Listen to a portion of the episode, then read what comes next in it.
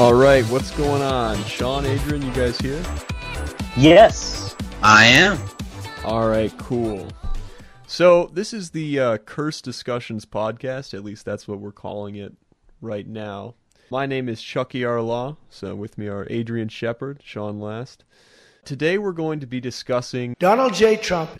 So, what do you guys think about uh, Blump? How do you guys think uh, he will be seen? First of all, before we talk about what we personally think about Blump in terms of how good or bad he was relative to other presidents, how do you think that he will be seen historically by normies, essentially, like in the future? Well, I think that so the first thing that comes to mind there is that that's going to depend. I mean, it'll depend on many things, but one of the things that's going to depend upon is the uh, like the trajectory of immigration politics in the United States. I think because he is a that's probably that and trade, both of which are sort of nativist populisty things, are the ways in which he is a departure, the biggest ways in which he's a departure from traditional republicanism.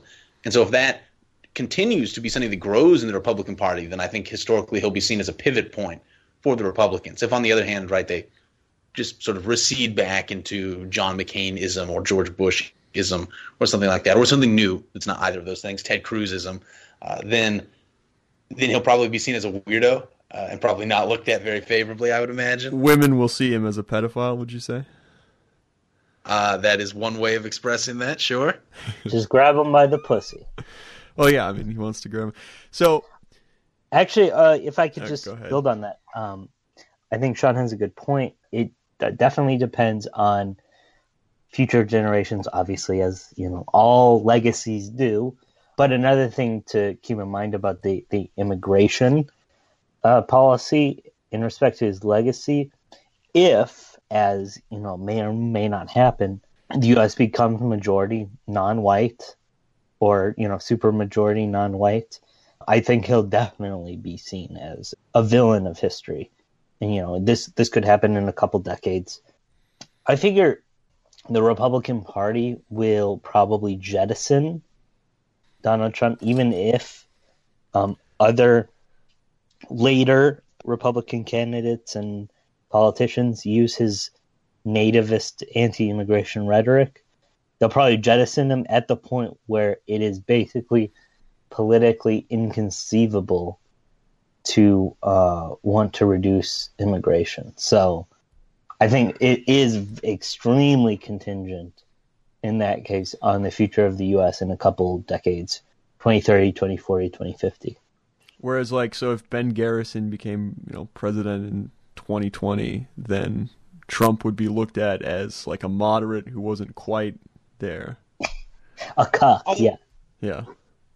So I think there are two comments I have about that. One is that even if the U.S. becomes majority non-white, it, it could be the case that he's viewed in a very polarized way, uh, which I guess he is now already, but even more so, where the white people see him as someone who tried to stop, uh, you know, it from happening, uh, whereas uh, the non-white people obviously wouldn't. But also, it's worth mentioning that if he's viewed as someone who opposes Hispanic immigration and, and sort of give power to that trend in the United States, a funny thing could happen whereby say that say that one possibility whites in the future formed a coalition with Asians because they had similar socioeconomic interests and both groups really didn't like Hispanic immigrants.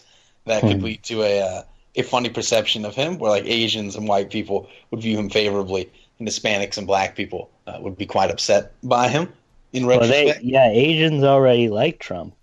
Uh, Donald uh, Trump. Well, I don't know about that, but uh, well, I mean, they didn't vote for him.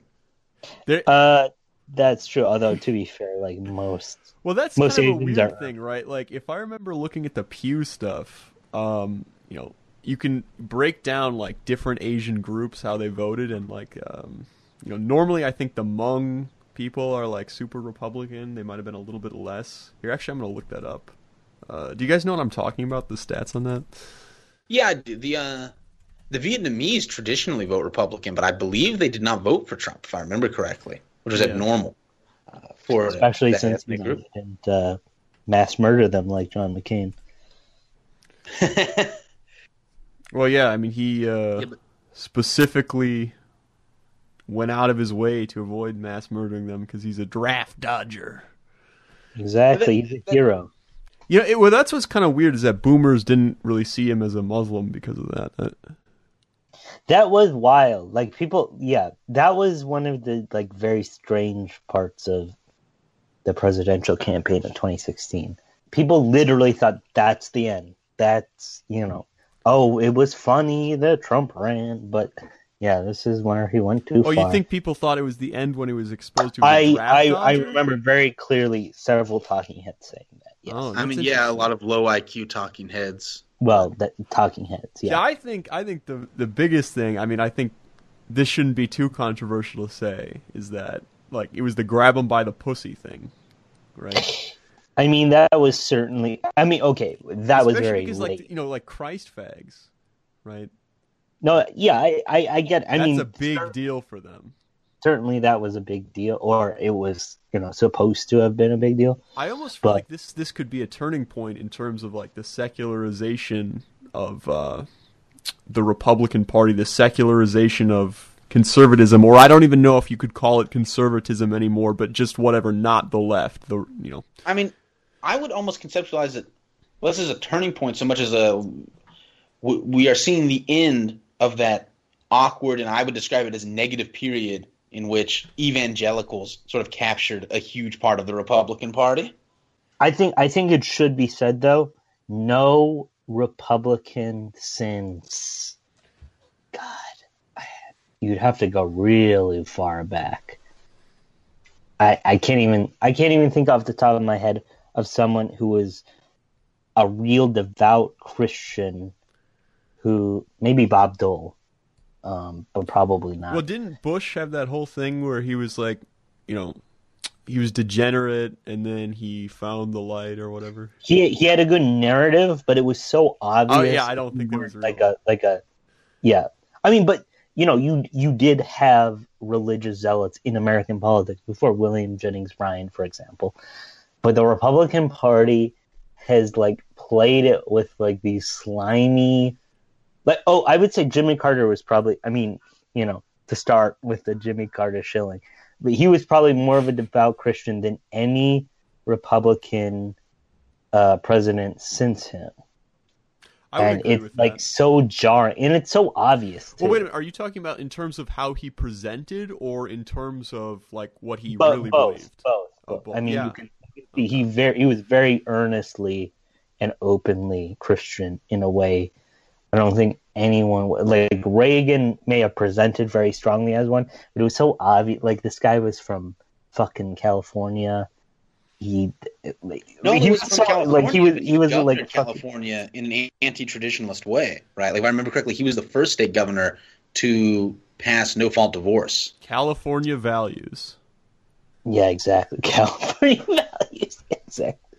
Like obviously I would say probably Ted Cruz um is the last hurrah or maybe the last hurrah of like real conservatives having like a real chance at the White House or like uh real relig- the real religious right putting someone who represents them in the White House. I mean, we'll we'll see for 2020, but like I think I think Well, obviously uh, not in 2020 because that's going to be Trump for the Republicans in 2020. Uh, Um, no, because Blumph is yeah, going to be remains- impeached because like uh, a Russian Oh whore like peed on him or something.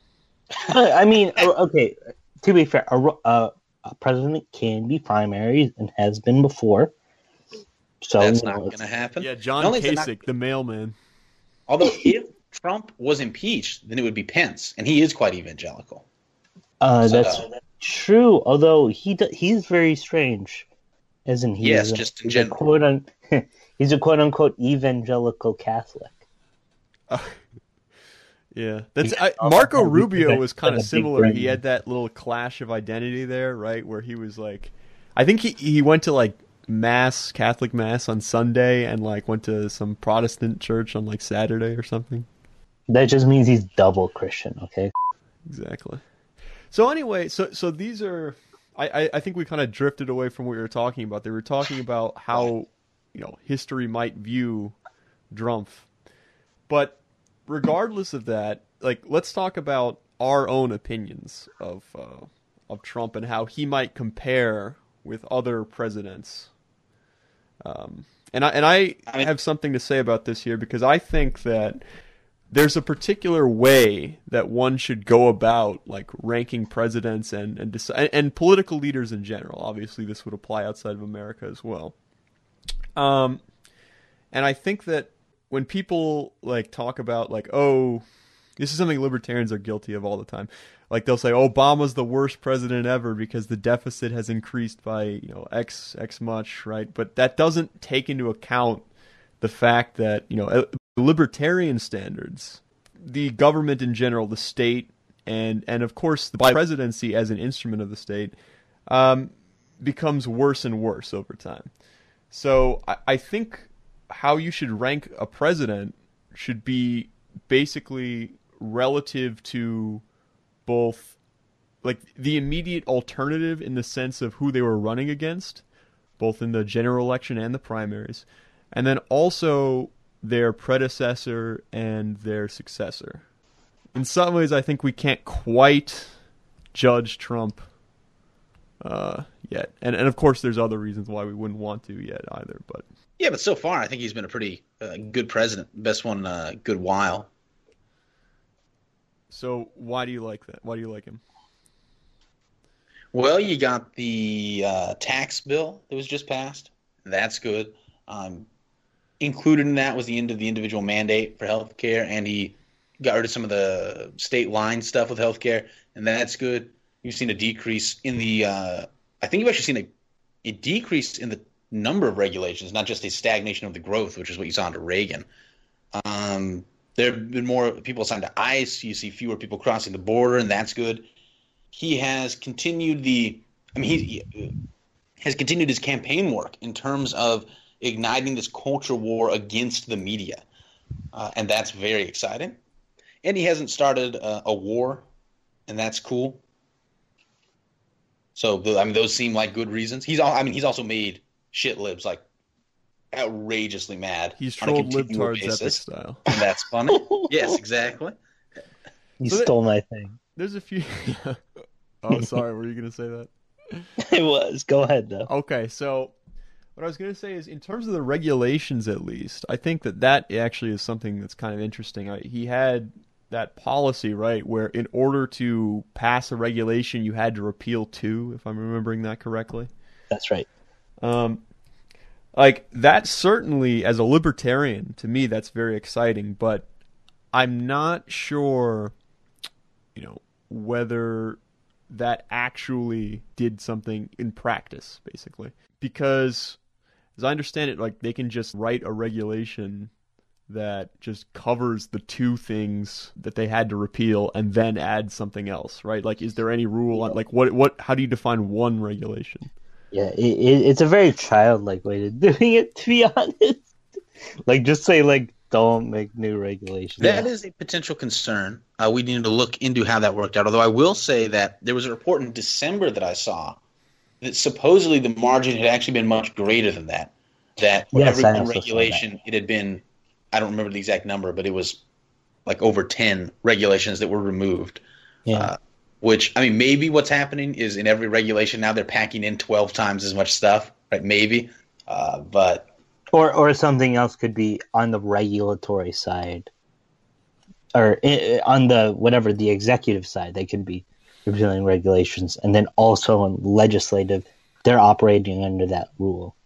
Yeah. So I don't know. Honestly, I'm not really sure what empirical metric we should even use to judge. Yeah, this is like this is yeah this is kind of annoying. Like if we could just look at like if we could just run a calculator on the savings. I mean, some some some people have done an analysis of uh, stuff like that. I know Breitbart has run some stories about that uh, throughout. You know, of dubious, uh, you know, whatever credibility. Because- but that's the problem with this, though. Like, at least with you know something like overall tax burden, at least that's qualitative. But this, or that's quantitative rather. But all this stuff is just qualitative, and it's kind of hard to weigh it against other things.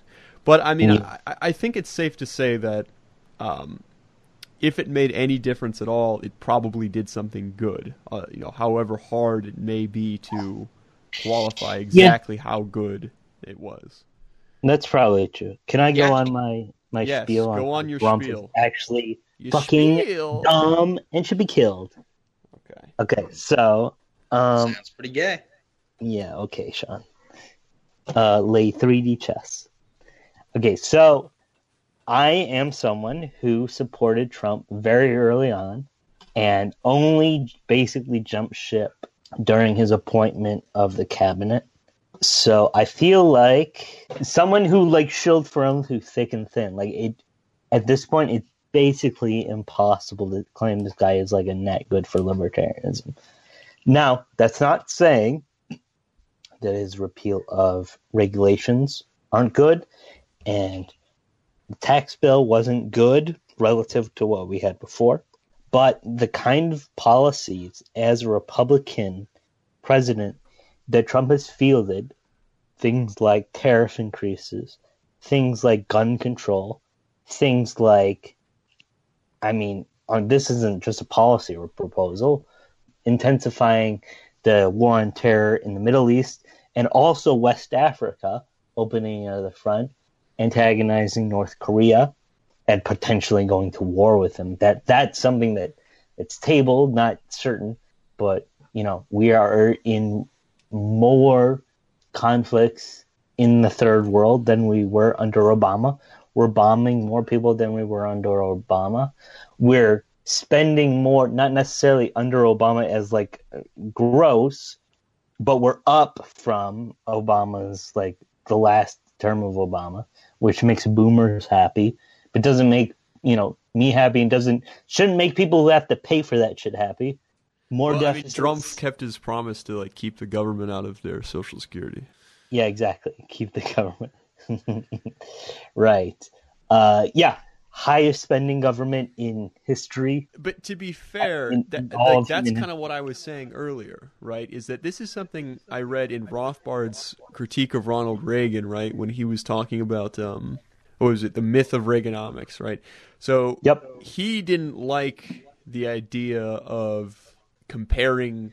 Uh, I think it was debt, national debt, to GDP.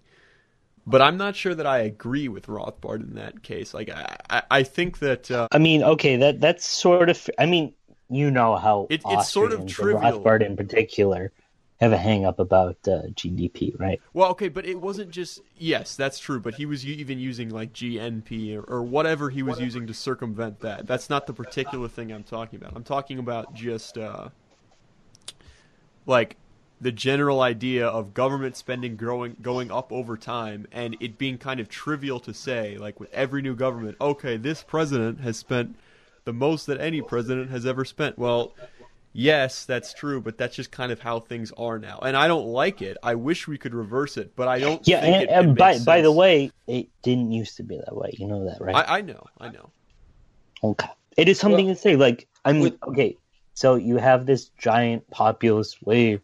We're gonna drain the swamp and get government under control. You would at least expect the stagnation of the spending, though, right? Like, I, it's very disappointing. i, I mean, I didn't expect I know, I know, I know. Had no high hope of this uh, big whatever reduction in federal spending, and I sw- oh you I said my name didn't there we're gonna have to bleep that out when i edit this Oh my god! I'm sorry. What's and my I name? Do you did- remember to my some name, extent, I, I didn't either. What? I'm sorry, do you remember my name Chucky. okay that's right God, that's gay. You should have just gone with yeah Colin. all right. Yeah, No, but it's I would say so. So to get back on the actual topic, though, so I think that yeah, it would be weird if we expected Trump to decrease government spending by a lot because he didn't run a Republican campaign based on slashing foreign policy spending, military, uh, welfare spending. Oh, oh. I'm, I'm sorry. Can I just butt in here? but what one one of the good things one of the good things I will say about Trump is that he does seem to be leaning towards cutting more foreign aid spending, which is very good. And he's already done it with the UN and with Pakistan. So that is good. That's a very libertarian thing. But I think we need to, when talking about his economic impact, and we're faced with these two things where he lowered taxes, and that's good, and he's increased the deficit, and that's arguably not good. But the empirical literature on those two things don't look the same, right? Because there's a consistent finding that lower taxes, longitudinally are associated with uh, you know after taxes are lowered, growth increases. The empirical relationship between uh, debt and economic growth is extremely inconsistent, and I think it's fairly safe to say that the U.S. government, our current level of debt, it does, does not seem to be a strong empirical case for the idea that that's inhibiting our growth rate in any significant way. Deficits don't matter; they're worth less than fecal matter. well, they don't. I mean, they matter in certain circumstances, which is when the people funding the debt lose faith in some respect. But there's no serious sign of that happening in the case of the United States. And uh, the absolute we got downgraded to AA. Yeah, and then no, that is important because that actually matters to foreign investors. So that you, a, a, comparison that Paul Krugman, everyone's favorite economist, makes a lot is that the current U.S. debt to GDP ratio is similar to what the British Empire had for like 70 years of its existence, uh, and of course, just you know, the the actual more rigorous empirical studies on this tend to find that you have to get to a very high threshold of debt to GDP ratio before there starts to become a negative relationship between that and growth. So I think that if we have these two things, the lowering of the taxes but the increase in the debt, we have to look at that on net as a positive thing economically. Oh, I mean, I would certainly agree. I would prefer lower taxes, even if that meant an increased deficit and increased debt, both just in terms of from a utilitarian view. Uh, I don't think it'll inhibit growth for those empirical reasons that you mentioned. And then also, even from like, you know, trying to be a libertarian purist about it, I I would say that uh, it's preferable that we don't steal more from people because uh, you know taxation is theft, even if that means like the government, the state is going to go into debt. Yes. Now, in terms of the foreign policy thing, I think it's it's difficult to judge because well, he, he definitely hasn't started any wars, obviously, uh, yet. He's done. He's there's been an increase in activities, as you mentioned, Adrian, in certain parts of the world but it's unclear yet if those are going to have the same negative uh, consequences as did the you know interventions that the previous recent presidents uh, carried out. Yeah, yeah I, I agree with that. Uh, he is better than Bush in foreign policy, and he probably won't be worse than Bush. And so far, he's better than Obama in policy, and he may be worse than Obama, but maybe it's not that much more. Well, see, here's the thing. Here's the thing about that, right? Is that Trump is a high variance candidate. That's something that we need to acknowledge here when we're talking about this, because candidates like Bush and Obama, presidents like Bush and Obama, right? They had an actual doctrine they were following, which was neoconservatism, roughly, and that involved a lot of like long term, small scale interventions in third world countries, you know, eternally chasing down some terrorist or, or whatever they want to call it, uh, insurgents, etc., etc., forever. Like, it, it, it's kind of funny, you know, we don't have wars anymore. We just have operations, endless and endless operations.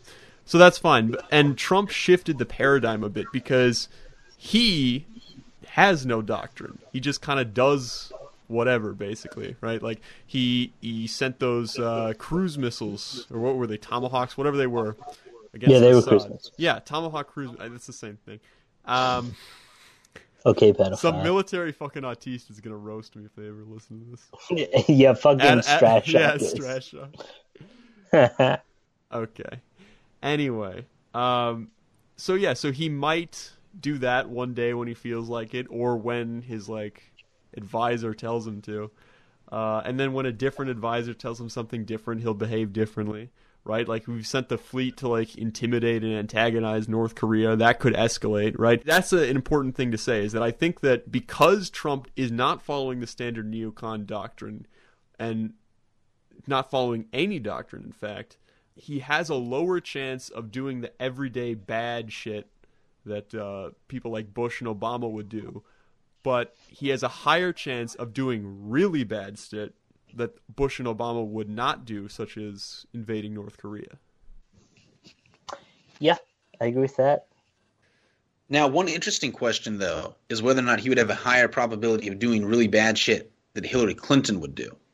And this is going to depend on how seriously you take her anti Russia rhetoric. Right? Because obviously, if Hillary Clinton did the things she said she was going to do and they played out in the bad way, that would be much worse than going to North Korea. Are you talking about the no-fly zone over Syria? Yeah, if we actually like if now we don't know that this would play out this way, but if we did that and the Russians came there and we shot down a bunch of Russian airplanes and like committed an act of aggressive war against Russians, uh, that would obviously have been a, roughly the worst foreign policy thing the United States could do. Uh, yeah, that very well could have happened. Although I, you know, I'm I'm not sure. I, I tend to think that Russia and Yeah, the U.S. probably Yeah, that seems unlikely because if we had done that, Russia presumably would have stopped sending planes there. yes. It, it it likely would have been Yeah, like rationally, we probably But wouldn't have gone to nuclear. We are comparing this probability to the probability of Trump actually doing something in North Korea, and that's very hard to to get a hold of as well because we're mainly basing this off of things he says, and Trump is a notoriously dishonest person, right? Who has a lot of bluster. So I don't know. It's a very ambiguous, uh, am, ambiguous uh, probability. The actual chance that he's going to do something in North Korea. Well, I think part of what makes it so ambiguous, as you said, is that um, you know, God damn it. that Trump and Clinton both lie a lot, but they lie in very different ways, right? Like Clinton, you know, lies in the way that politicians normally lie, which is like for tactical, calculated reasons, like oh, I want to appeal to this demographic, so they'll vote for me, etc. But Trump just kind of says random stuff. It almost seems like kind of like how I, I was talking about how, how he has random policies. His his uh, you know what he's his rhetoric kind of mirrors that. I mean, not only does he lie in a way that is not consistently tactical, but also Hillary Clinton, when she lies, there are things that at least a significant proportion of people could plausibly believe what she is saying, often just because they're ignorant and don't know what she's talking about. But Trump will lie about things that just no rational person could possibly believe. Right? Like he- claimed that when he talked about the Muslim ban, he had Muslims calling him, telling him it was a great thing. No one believes that happened. Or just recently when he was like, I can't believe that cop didn't go into that school. If I was there, even if I didn't have a weapon, I would have gone in. Like no one thinks that Trump would have actually done that. That's that's implausible at the level that even people who support him know that he is obviously I, I just don't know. telling I don't the know. truth. I mean, I think I saw some Trumpanzees on Facebook who posted stuff like, "Oh, well, one time Trump like uh, intervened in some fight in New York City or something, so clearly he would have totally." read Yes, I into saw it." that too. Yeah, that he Okay, was, well, maybe I'm not. he was in his on- limo, and he had his limo driver drive up during a robbery, and the robber ran away, and that was like a story in like the '90s. So obviously, he would have ran in where there was like an active shooter, like shooting like thousands of rounds into people. He would have hit him with a chair uh, and like shaved his head. But that's different. Like when Hillary Clinton says, "Oh, I remember when like the helicopter was going down and the bullets were coming past me." Right? If you don't know anything about that, Under you could believe sniper that. fire in Bosnia. But the Trump, yeah, I mean, maybe okay, maybe there is a small group of people who believe the ridiculous things that Trump says, but it's a very Trump- small number of people. Hopefully, Russian trolls.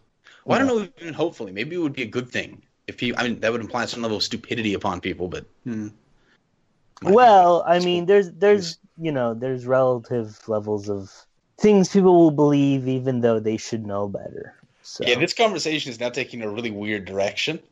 Um, Now- gun control. That was another thing.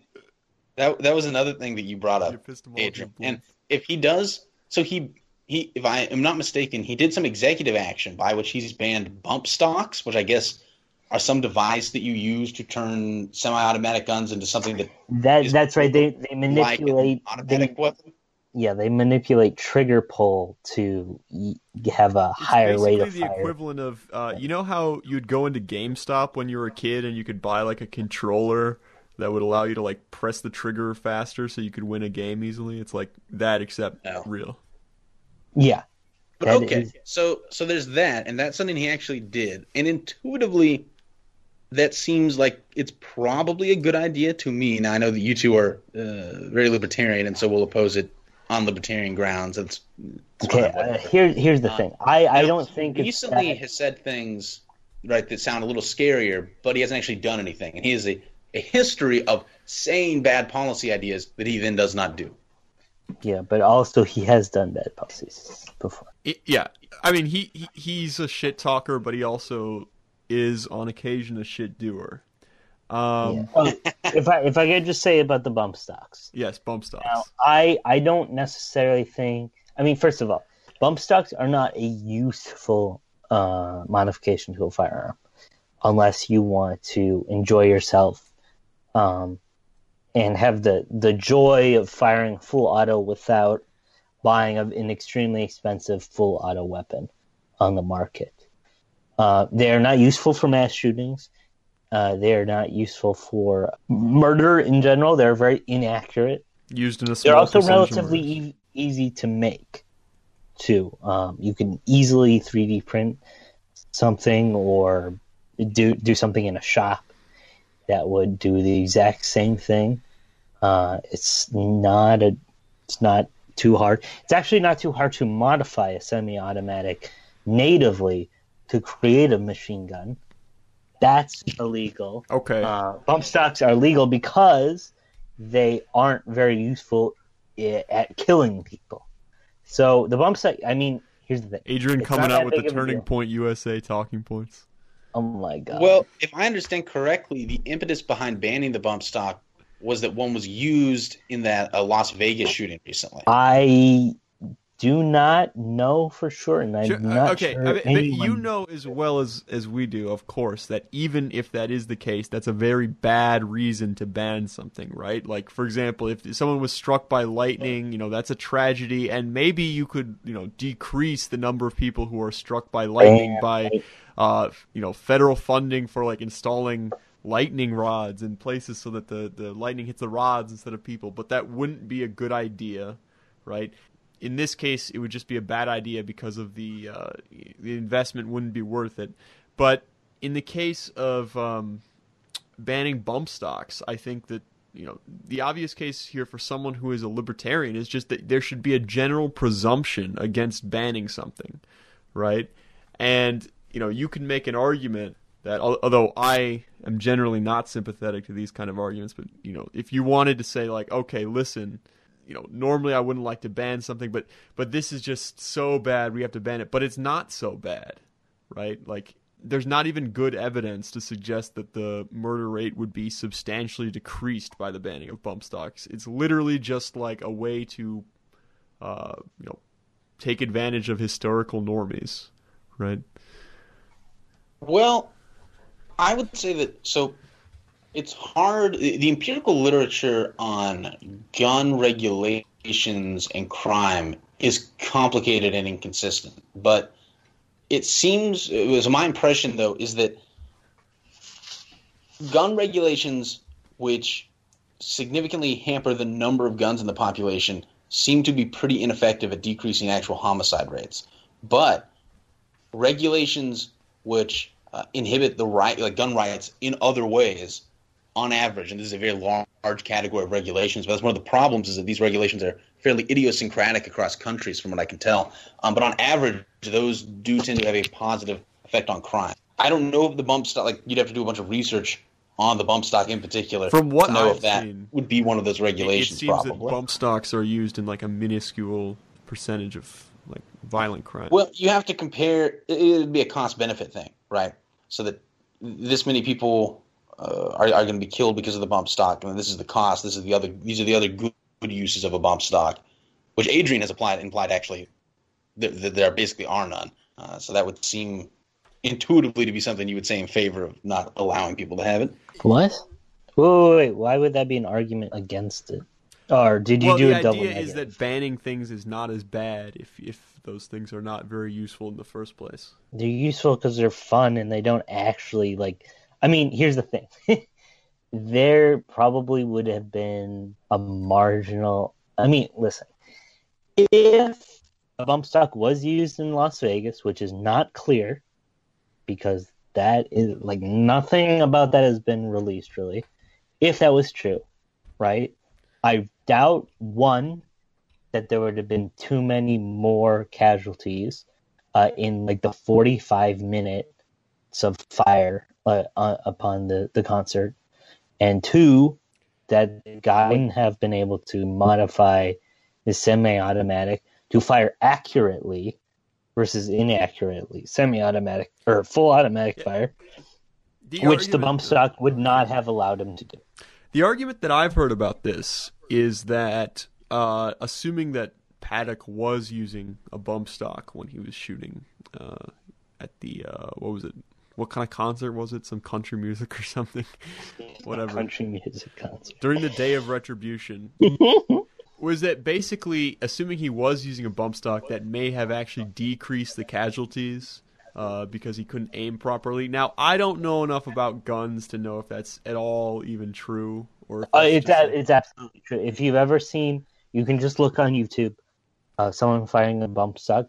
The recoil is like very large, and the because the the shooter does doesn't hold uh, the gun as firm because there's a an attachment from the stock to the trigger that basically bumps it back and forth. So it's basically impossible to hold it still enough to get a good sight picture. So the argument would be that if you were actually looking to commit a mass shooting, uh, a bump stock wouldn't help you kill a lot more people. But if you're just having fun fucking around at the range, a bump stock could allow you to experience the joy of automatic uh, fire. God, that sounds like a fucking like uh, commercial. The joy. I mean, if that Enjoy is an accurate depiction, uh, if Adrian's summary of the bump stock is accurate, then yeah, that sounds like a bad idea. I, I got. I would encourage you guys to watch some videos on bump stocks. It's very clearly uh, a very shaky, but uh, fun attachment. So I would also say though that the banning of the bump stock, let's say it is a bad thing, uh, which it sounds like it might be. It still is not a super important gun regulation in that it is not chipping away at the basic, you know, right to have guns and the usefulness of that. Uh, so that I agree with that. Yeah. this would be like a slight negative thing about Trump, I think, rather than a, a big deal. Yeah. I mean, I mean, stuff that he's obviously, done is obviously yeah, yeah. I don't want to crucify Trump just because of the bump stock ban. I, I want to. I'm very angry that he's, for example, talking about making the background checks more stringent.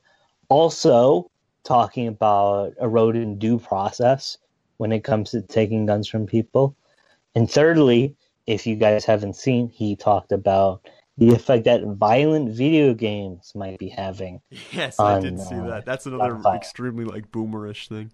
Yes, and today he talked to video game executives. Oh my about fucking it. god! Yeah, Yes, these are all negative things. it's uh, that's what we call el atrocidad. No, but Okay, well, some of those things. So it's been some years since I read this, but if I remember right, improved background checks do seem to have a good effect on homicide. Like that, as I recollect, mean- it's a good thing. It depends on what they are, right? Moving it to 21, I don't like. But one, it doesn't affect me, and two, it might actually have good effects because older people are more mature and less likely to engage in this kind of violence, especially. Well, uh, I would push back somewhat against that, though, in that. So we need to look at a, a very important thing whenever you're talking about a group that is more likely to commit a crime, is to look at the degree to which they are also more likely to be a victim of that crime, right?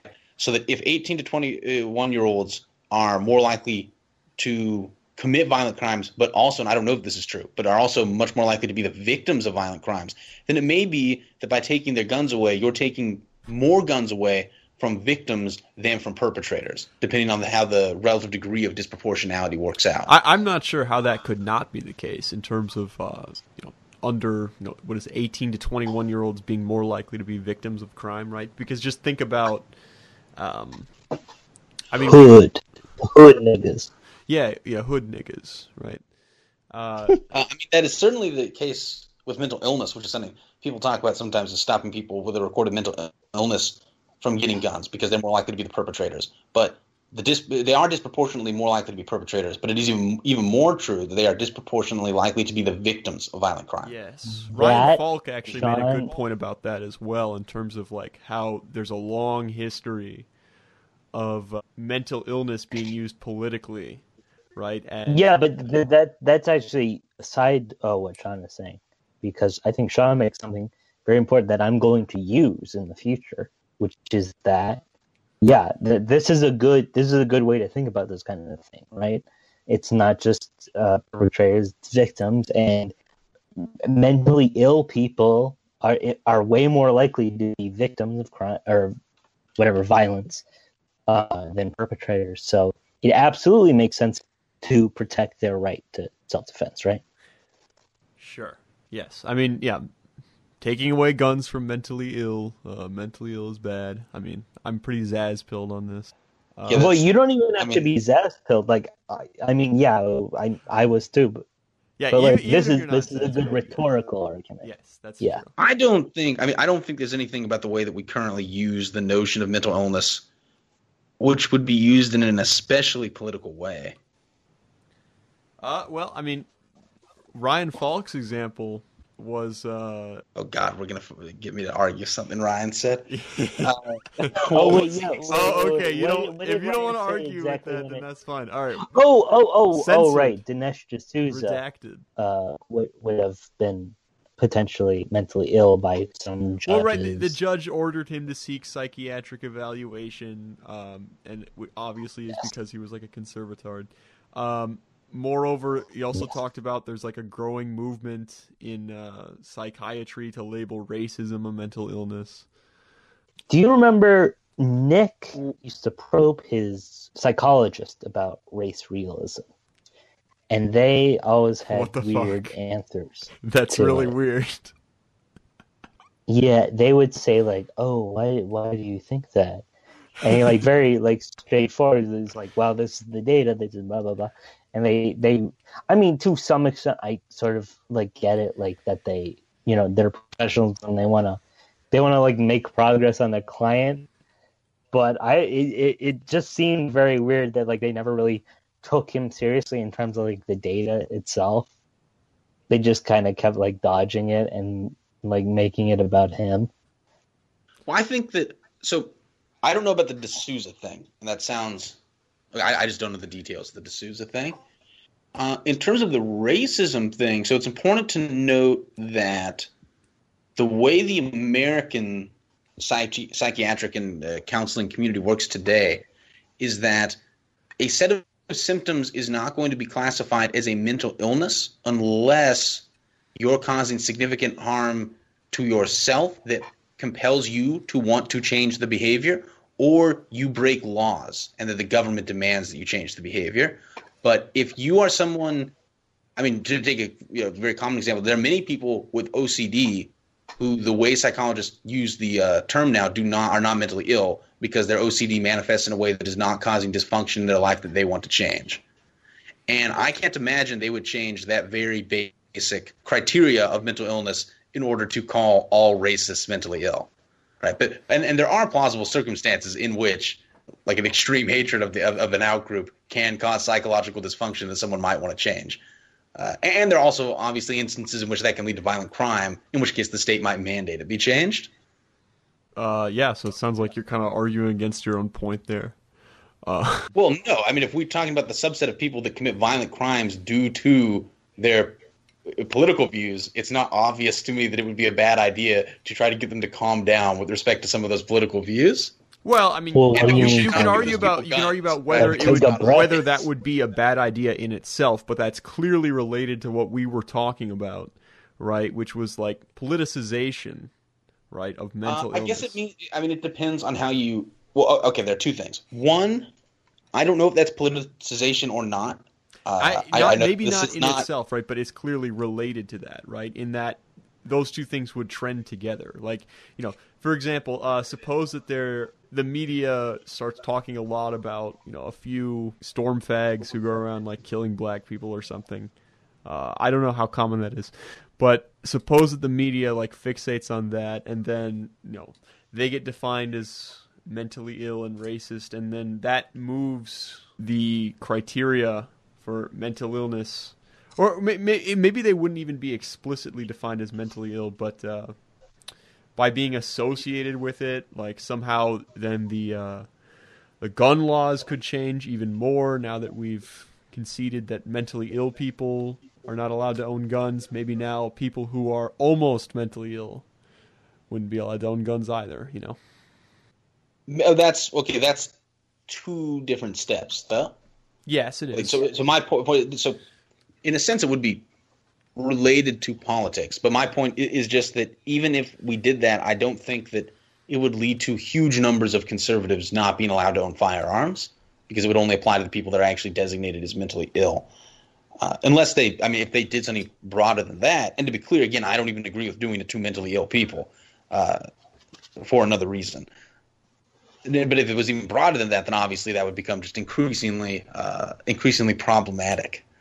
So, So we're in agreement, basically. I think that Trump Dylan, is bad. that uh, that Elliot Rodger has an inalienable right to own oh, guns. I guess one thing to say though, no, not Elliot Rodger. Yes, and I would Elliot be Rodger. Yes, um, Saint Rodger. Kappa uh, autists should I do not allowed allow to own any McNukes and machine guns. I word agree. sheep. But I One thing though that, that occurs to me conversation is that, I mean, uh, so one brief other thing about the psychiatry thing is that psychiatrists are also.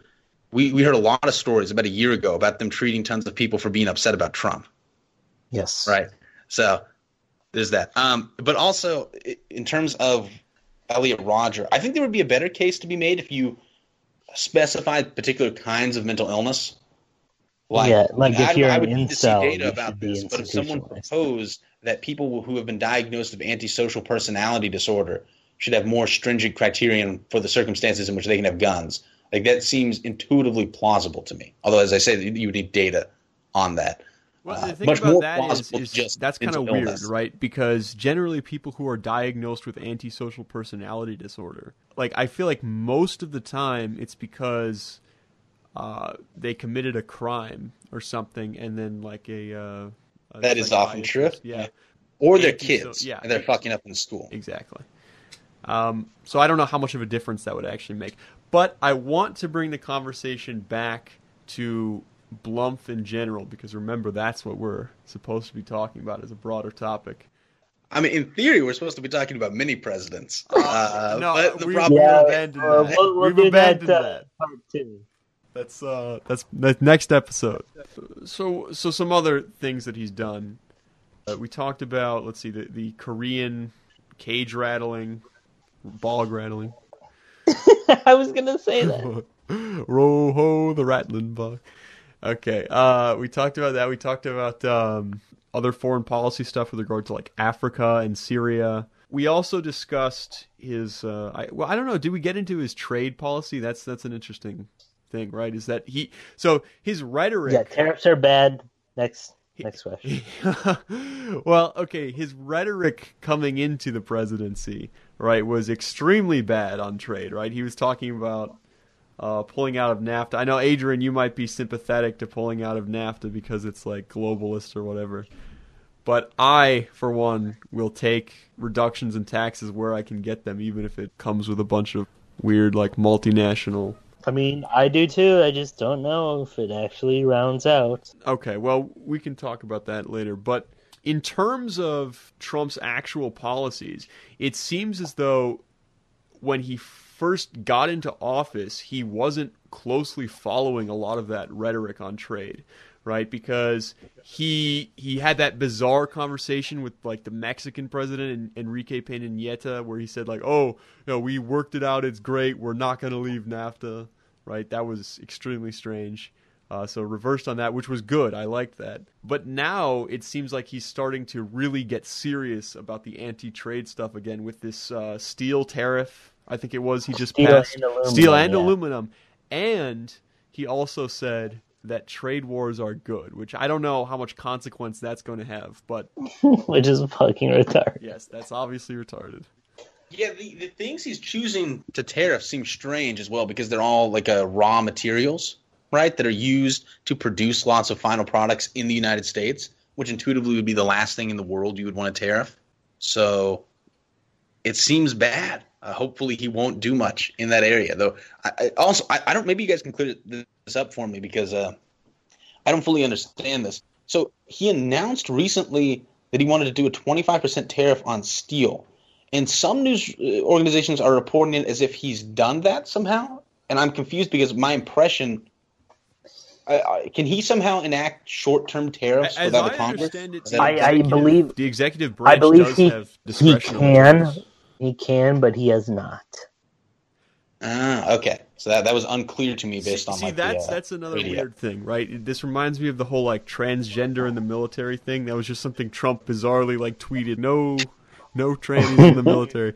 And then like, Yeah. okay, is this a law? Right? Like I even remember there were reports of Ah, yeah. there were reports of like military people saying, uh, okay, I don't know what to do now. Is this the policy? Like Oh my god. because Trump has the authority. I, I think this is the case with He both- definitely does. with both yes. tariffs and that he can do that. This might even be an interesting thing where we're seeing a new paradigm here, right? Because I'm assuming, I don't know a lot about this, but I'm assuming that traditionally, for a president to use executive authority to affect policy, they would do it through whatever the formal channels that are set up are.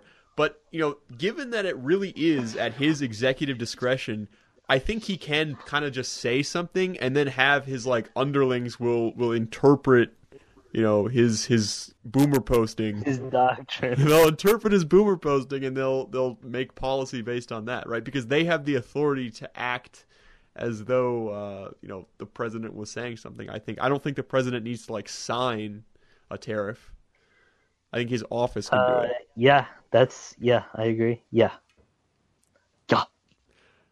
Well, hopefully, uh, yeah, we'll, I mean, we'll see. He's he, in the last week he's gone in a bad direction in terms of trade and guns. Yeah. Uh, so hopefully this is just a bad week or two, and it'll turn around.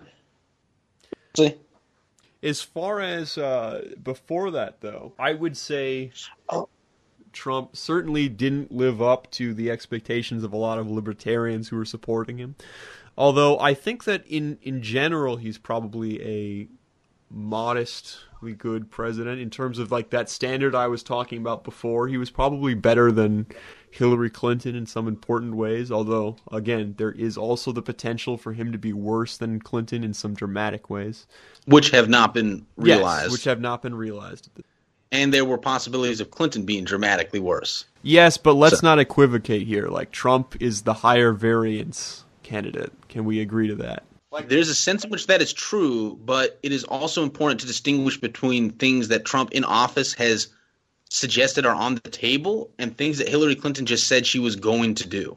Yeah, I, I guess we have to use a little bit of big brain Bayesian reasoning here in, in terms of like what is the chance that the U.S. would have actually gone to war with Russia, and and we, we can assume the probability is a bit higher given that Clinton would would say like, oh, I'm going to do the no fly zone, but I, I feel like a lot of times stuff like that doesn't actually materialize uh, because you know Clinton, as I was talking about before, knows what she's doing in terms of lying both on the campaign trail and in terms of just lying to the public regularly. Whereas Trump, I feel like, is literally just an insane guy who, if he lies, it's just like, well, not insane, but a normie, basically. Normies are crazy.